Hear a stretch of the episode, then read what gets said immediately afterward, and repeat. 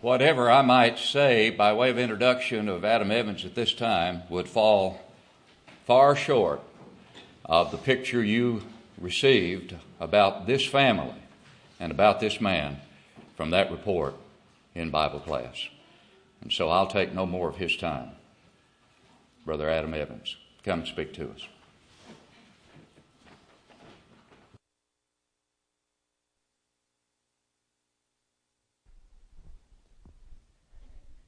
Good morning. If you will, open your Bibles to Acts chapter 5. Acts chapter 5. Beginning in verse 12. In Acts chapter 5 and verse 12, we find the apostles were performing various wonders, signs, miracles before the people. And of course, as they were doing so, they were confirming the word that they were speaking because what they were speaking was the gospel of Christ, the words of Christ. And to confirm those words, they were able to perform these miracles, wonders, and signs. And as they were doing so, there were many people that were very excited. Uh, they were enthused because they could come and receive that healing and to receive that blessing in their life. And what we find in this passage is that there were those that were coming unto the apostles to receive that healing, to have uh, demons cast out, to have various wonders and miracles performed. And so as you continue to read, you find, uh, beginning in Acts chapter 5 and verse 12, the apostles were gathered together in Solomon's porch. They were performing these wonders. And verse 14 says, And believers were the more added to the Lord multitude both men and women. So there were a lot of people that were obeying the gospel. They were being taught. They were receiving the miracles at the hands of the apostles, receiving healing.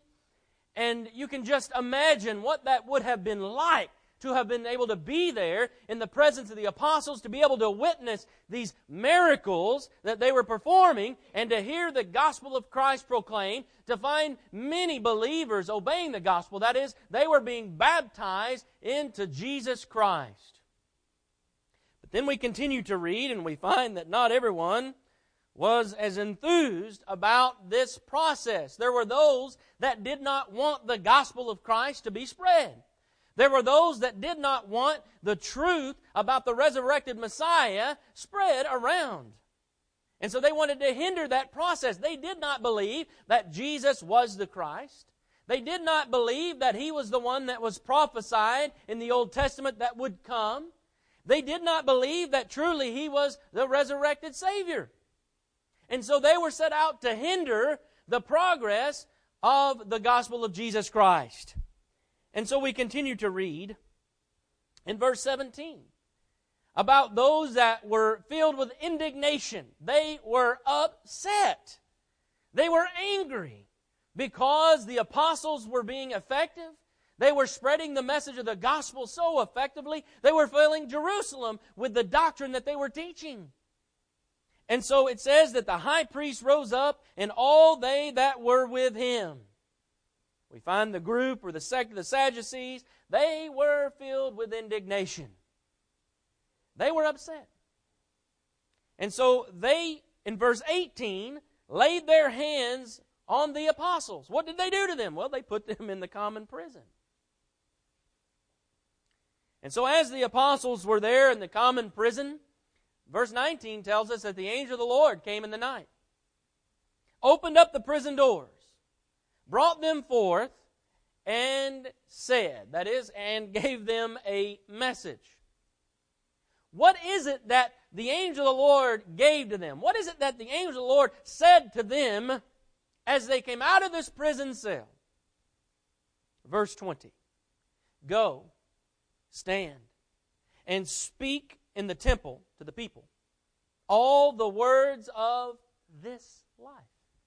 You say, well, what do you mean words of words of this life? Words of the abundant life that is only found in Jesus Christ our Lord. Words of the gospel of Jesus Christ. Words of the life that we're now living, the Christian life. Those are the words that they were to go out and to begin to speak to those that were around them. And so they did. They obeyed this command that had been given unto them. they went out and began to preach and to teach. They were in the temple teaching and preaching Christ. So the next day, there was a group of religious elite. You have the high priest, and you have all of these individuals who feel like they are just so religious. And they had great positions, great prominence among the people.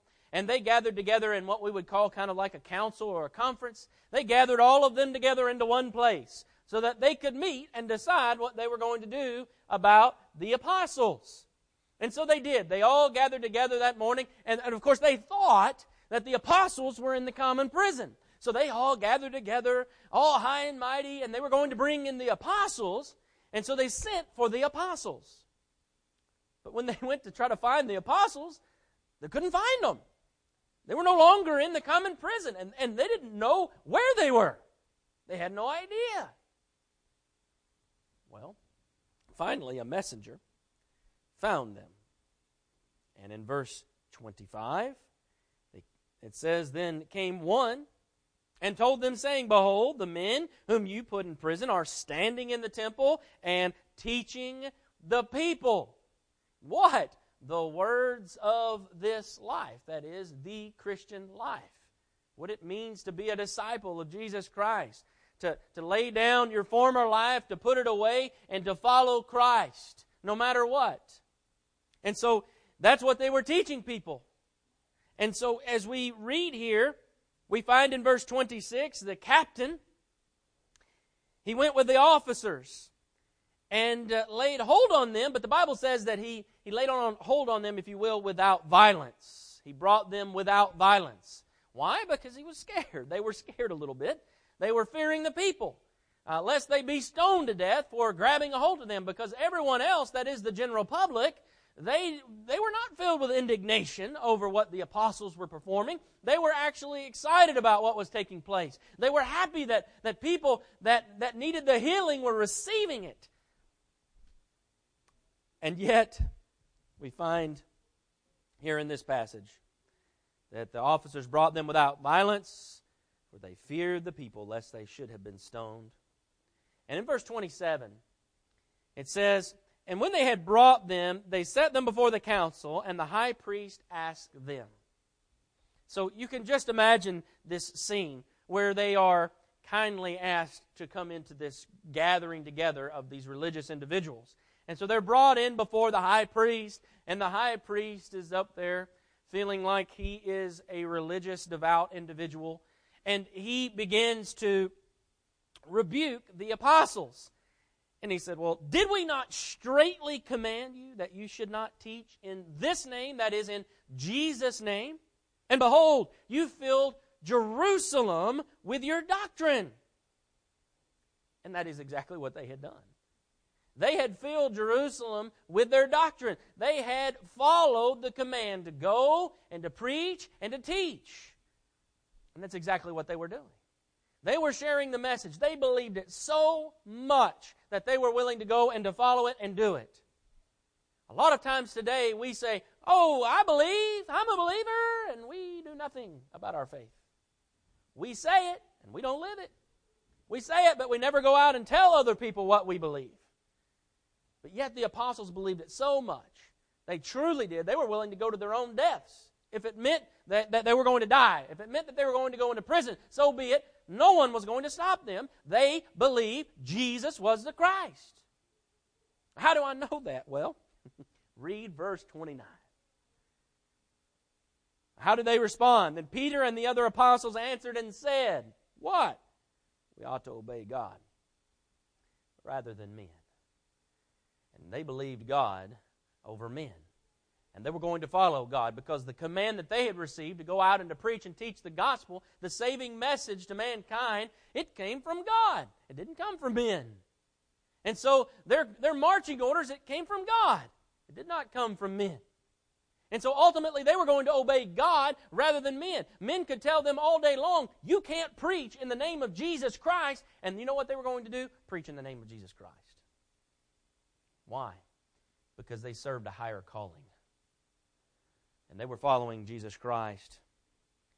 No one could stop them. And so we continue to read as this continued to progress what was stated. We find that they brought a wise man, if you will, in verse 34, into the group. You have Gamaliel, a doctor of the law, who had great reputation, and so he was there, and they began to listen to his advice.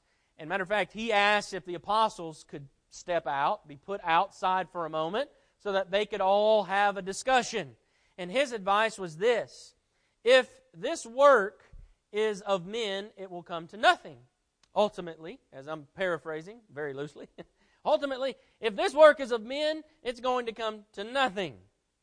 If this work is of God, you cannot overthrow it. You cannot stop it. You cannot hinder it. It is going to move forward. It doesn't matter what you do. And so let's just let it be. Let's let them go. Let's let them go on their way. And if it's of God, it doesn't matter what you do. If it's of men, it's just going to come to nothing. And so this was the advice of this wise man of great reputation. And so you see that in verse 38 and verse 39 of Acts chapter 5. So they, the group of religious individuals, heeded to this advice. Even the high priest heeded to the advice of this wise man with reputation, and so that's exactly what they did. But in verse 40, we find that they called in the apostles. They all agreed, okay, we're going to let them go. But then they called the apostles back in, and then they shook their hands and say, We're letting you go. Go ahead. You're free to go. Is that what the text says in verse 40? Look at verse 40. It does say that they brought them back in. It doesn't say anything about sending them on their way in a nice, nice fashion or being kind to them. It says that they beat them. They beat them. And it's not a, not a hard pat on the back. I'm talking about a good old fashioned beating. They received a beating. And then they commanded that they should not speak in the name of Jesus and then let them go. So we ask the question, so we try to make application for ourselves as we're going through and reading this biblical, biblical account. How would I respond if I was in the same situation? If I received this type of persecution, if I received this type of hardship, how would I respond? If the brethren did me wrong, or if someone that I felt like was a religious leader did me wrong, and personally I felt like I had been wrong, that something bad had happened in my life, how would I respond? Well, notice how the apostles responded to this situation. A lot of our brethren would go away murmuring and complaining, and uh, it's bad. And yet, how did they respond? The Bible says, and they departed from the presence of the council rejoicing. They rejoiced. You think, well, how would I respond if I had received tremendous persecution, even physically, for doing what was right? For making the right decision, for standing up for Christ, for standing up for the gospel. I, I received persecution, even possibly physically. Received that persecution. How would I walk away from that situation? You know, a lot of times, uh, I'm not sure that we would walk away rejoicing. We can learn from the apostles what an attitude to walk away saying, I'm going to rejoice because I know that my God was glorified by, by, by this action that has taken place, and I'm going to walk away rejoicing. And it says that they counted worthy, themselves worthy to suffer shame for His name. How will I respond when I face situations such as this? Will I respond? Will I lash out? Will I say things I shouldn't say? How will I respond when I'm put into that corner and I'm backed in that corner and I'm being pressed? Will I lash out? Will I let my anger come out? Will I say things I shouldn't say? Will I try to hurt people with my words? Will I attack them? What will I do when I walk away from this situation? How will I handle myself as a New Testament Christian? We can learn a lot from the apostles. We don't, we don't find them doing those things. We find them handing, handling them what, what, what we would say is with class. They walked away with their heads held high, saying, I'm a New Testament Christian. And if it means that I have to suffer for the name of my Savior, so be it. He died on the cross. He suffered on that cross for me, for me, for my sins. If this is a small thing to do, okay. It's, it's just such a small price to pay to be a New Testament Christian, to follow in the footsteps of my Lord and my Savior, so be it. They handled it so well. But notice also there was a command for them not to speak in the name of the Lord. They were commanded not to go out and to preach or to teach or to speak in the name of Jesus Christ. So, how did they handle that? How did they respond to this command of those that were religious to say, You can't do this? Don't go out and don't preach this gospel. Well, we continue to read in this text. In verse 42, it says, And daily in the temple and in every house they cease not to teach and preach Jesus Christ. That's right. How did they respond? Well, they had already said we ought to obey God rather than men, but not only did they say it, they lived it. They were living it. They were living the Christian life. They were going out and daily they were continuing to preach Jesus Christ. What are we going to do? When the time comes in which someone says, you can't teach this or you can't teach that, you can't preach that doctrine, whether it is coming pressure from the government or from somewhere else, what happens when we're in that situation where we're told, you can't do that? Are we going to continue, to stand up for Christ? Are we going to continue to stand up for the truth in love and teach our neighbor in love the truth? Are we going to try to water down the gospel of Christ and change it or adapt it? The truth is truth. What are we told if we can't tell people that they have to repent of a given sin? It could be any sin. What if we're told we can't teach that? You can't tell people that they have to change. No, the gospel of Christ teaches that a person must repent or perish, that they must repent because there's a day that is coming, that is the judgment day. And so, thus, we must repent and live for Jesus Christ. We can't continue to live in sin and expect to be a New Testament Christian, enter into heaven. We can't walk through the pearly gates holding Satan's hand. It doesn't work that way. There has to be repentance. That's part of the gospel message. But what happens when we find ourselves in a situation where people are telling us, you can't teach that, you can't preach that? What will we do? Will we obey God rather than men if it means that we have to go to jail to do so? Will we obey God rather than men if it means we're physically going to be abused for standing up for truth? There may come a time in which we have to face that. I hope that never comes. But what will happen if we do? You know, I've already seen in, in the news over the last month, just in the time that I've been back to the United States, things like this taking place. Where there were students in a university. Someone was questioned. They came in and said, Are you a Christian? Had a gun. They had to rise and say, Yeah, I'm a Christian. And they were shot. Hmm? We see those things happening, don't we? Or in the world, you say, well, we don't have persecution here. We teach Revelation like, well, that happened back then, and we don't really deal with that. It happens all the time, all over the world. It just really hasn't come to the United States until recently. It's really appearing quite often now.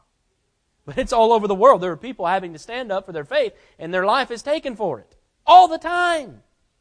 We just don't hear about it on our news because our news won't report it. It happens in the world all over. So, what about us? What about right here in this place? When it comes to our door, when we're asked to confess our Lord, will we do it? Will we have enough courage to stand up for what's right and to say, I'm a Christian? I believe in the Lord Jesus because the truth is we can't allow terrorism to terrify us. If we're New Testament Christians, we have nothing to fear. Nothing to fear. If our life is taken, so be it. We have a home in heaven that awaits us. We have our Savior that's going to be there to greet us and to welcome us in. Well done, thou good and faithful servant. Enter ye in. What do we have to fear? If we're living a faithful Christian life. Then, therefore, just as the apostles who, who didn't have that fear, we look at them and we think, wow, they're super, they're just amazing. You know, how did they look? They were Christians who had faith. That's it. That's the bottom line. Though they may have had the ability to perform miracles and do these things which we don't have, they just had faith. If we have faith like they have faith and truly believe that Jesus is Savior, then we're going to stand up. We're never going to back down. We're not going to allow people to do that to us. Because we believe no matter what, we have a home in heaven. We don't have that fear. I want to leave something with you as we study this section of Scriptures. I want us to go back to verse 20. I really want to focus on verse 20. Because I believe that maybe we've been misled a little bit into believing that it's okay for us simply to live a good Christian life in front of people, to live the example in front of people, and never speak the words of this life. We've been told that all we have to do is to live the Christian life before others. They see Christ living in us, and then miraculously, somehow, they're going to know what they must do to be saved. It doesn't work that way. But that's what we've been told. We just have to live a good life in front of people, and then they're going to know Christ. Well, they may see our good works and, and, and look toward a God, but they need to hear the gospel of Christ. Notice what this verse says. What if the apostles had just gone out and just lived a good life before the people? They didn't actually go out and verbalize their faith or to tell people what they needed to do to obey the gospel of Christ. They just lived it. Would people have been able to know what to do to obey the gospel? You see, they were told by this angel when they came out of the prison cells in verse 20, go stand and speak. Speak what? Words. Speak what words? The words of this life, that is the Christian life. Now, brethren, we got to live a good Christian example. We got to live a good life. I mean, that's part of the Christian life. You can't go about speaking the words of this life and living like Satan. That doesn't work that way. That's, that's hypocritical destroy the body of Christ. We, we shouldn't do that. We must live a pure life. We must be holy as God is holy. We must be pure as God is pure. We must seek for those things. And yet, at the same time, brethren, we've got to start speaking about our faith. Seems like such a liberal idea, right? I'm a conservative gospel preacher, but it's, it's people hear that. And what just sounds liberal? We need to start talking about Christ. Yeah, that's exactly right. Because people aren't going to know what to do to obey the gospel. They're not going to know about the church you read about in the New Testament. They're not going to know about it unless you tell them about it. Because they may see your car leave, you might be dressed up, your neighbors may notice that you're not there on Sunday, and they, they assume that you're going to worship somewhere. But if you've never gone over there and told them what you believe, they don't know. They don't know. You can have somebody live next to you as your next door neighbor your entire life, and if you haven't shared the words of your faith, they don't know what you believe. They can assume, but they may assume that you're a member of a denomination here or there. They don't know. Brethren, we've got to start speaking up. We've got to start using our words to let people know. Yeah, I believe that Jesus is the Christ. I believe that He is the Savior. I believe He shed his blood on the cross for me. I believe He purchased the church with His blood. When we begin to speak the words of this life, we can make a difference. Brethren, please go out and live the Christian life before others. Please let them see Christ living in you. But please, from this day forward, start using your words. You say, well, what about your neighbors? Do your neighbors that live next to you, that live close to you, do they know your faith? What you hold so dear in your heart, what you believe so firmly and so strongly, do they know? What about your relatives? I know that's a touchy, touchy area. You start talking about relatives, but still, do you, does your relatives, your family members, do they know what you believe? Start telling them. Use whatever way you can. Send them a Searching for Truth DVD. Write them a letter. Tell them, even if they're not close to you. Send them a note. Tell them you care about their soul. It'll make a world of difference. We cannot be ashamed of the gospel of Christ. Paul said, I'm not. I'm not ashamed. And sometimes we say, Oh, I'm not ashamed, but then when it really comes down to it in life, we're too scared to open our mouths. It's fear that Satan will put in every single one of us. Oh, you can believe the gospel, but don't tell anybody. Don't tell anybody. Just live. Don't tell anybody. That's what Satan's doing to the church. He's telling us not to say anything. Brethren, we need to go and start speaking the words of the abundant life that is only found in Jesus Christ. If you're here this morning and you're not a New Testament Christian, you can obey the gospel of Christ. You can believe with all your heart that Jesus is the resurrected Messiah, that He is the Christ. And based upon that belief and that faith that comes by hearing and hearing by the Word of God, based upon that belief, then you have to be willing to change your life. You see, I can go over to Tanzania, East Africa, and I could have thousands of baptisms. I got a good Bible study method that I go to every single door. I believe I could baptize most people really easily. But what happens is I don't do that because I'm trying to teach them the whole gospel. If I only focus on baptism alone, that's not the ticket. Just dunking people in water is not the whole gospel of Christ. You see, a person has to be willing to repent. They have to look at their life and realize that their sin has separated them from God, that their sin has caused uh, God hurt, that they have disobeyed God, that they have godly sorrow because they have fallen away from their Father. And so they see that and they want to change. They want to turn away from their past life and their past sins. And what repentance is, is a, is a change of mind and a change of heart that results in a change of action. And so we encourage people to see that, to know that what they've done is hurt their God, that they've disobeyed their God, and that they have to change their life and begin to live for a resurrected Messiah. And so a person must repent, Acts 17 and verse 30. We must confess with our lips that Jesus Christ is Lord. In Matthew chapter 10, in verse 32 and 33, we see that confession that is there. We also see in Romans chapter 10 and verse 10, with the heart man believes unto righteousness, and with the mouth confession is made unto salvation. Brethren, that confession is made unto salvation to become a Christian, and that confession that is made unto salvation is made every day you are a Christian. Matthew 10, 32 and 33. We have to confess Christ daily. We have the idea that confession is something that we do in order to become a Christian, and we're done with that. Check. Done. We go on. We have to continue to confess Christ in our life.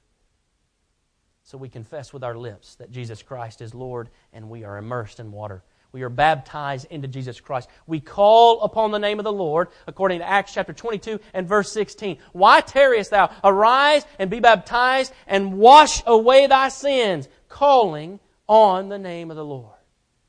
So the question is have you called on the name of the Lord? Scripturally, biblically. A lot of people want to separate calling on the name of the Lord from baptism, but the Bible doesn't do it. Why should I? Call upon the name of the Lord and realize I can't save myself. I'm not good enough to save myself without God, without Christ. I can't do it on my own. And so I submit unto God. I call out unto Him and say, Lord, I cannot save myself. Save me. We submit in baptism where we reach the blood of Jesus Christ that washes away sins. Revelation chapter 1 and verse 5. Have you obeyed the gospel? Have you given your life to the Lord? If not, why not today say, from this day forward, I'm giving my life to the Lord? Maybe you haven't been faithful as you should. I'm going to sing a song in just a moment. Just as I am. And that's right, I. It's not just as you are, and I'm not going to look at you when I sing the song and say, just as you are. I'm going to say, just as I am. That song is meant to make you reflect. Can I sing that song? Can I die at this moment just as I am? just the way I am? Am I ready to meet my Maker if it's judgment day today? Just as I am. If you're not faithful, you can come back. You can say, Lord, I'm, I haven't been living, I have not been living my life the way I should. From this day forward, I give my life to you. And for every day after, I'm going to give my life in service unto you. Lord, I'm coming home. Can you sing it? Just as I am. If you have a need to obey the gospel, won't you come? As together we stand and as we sing.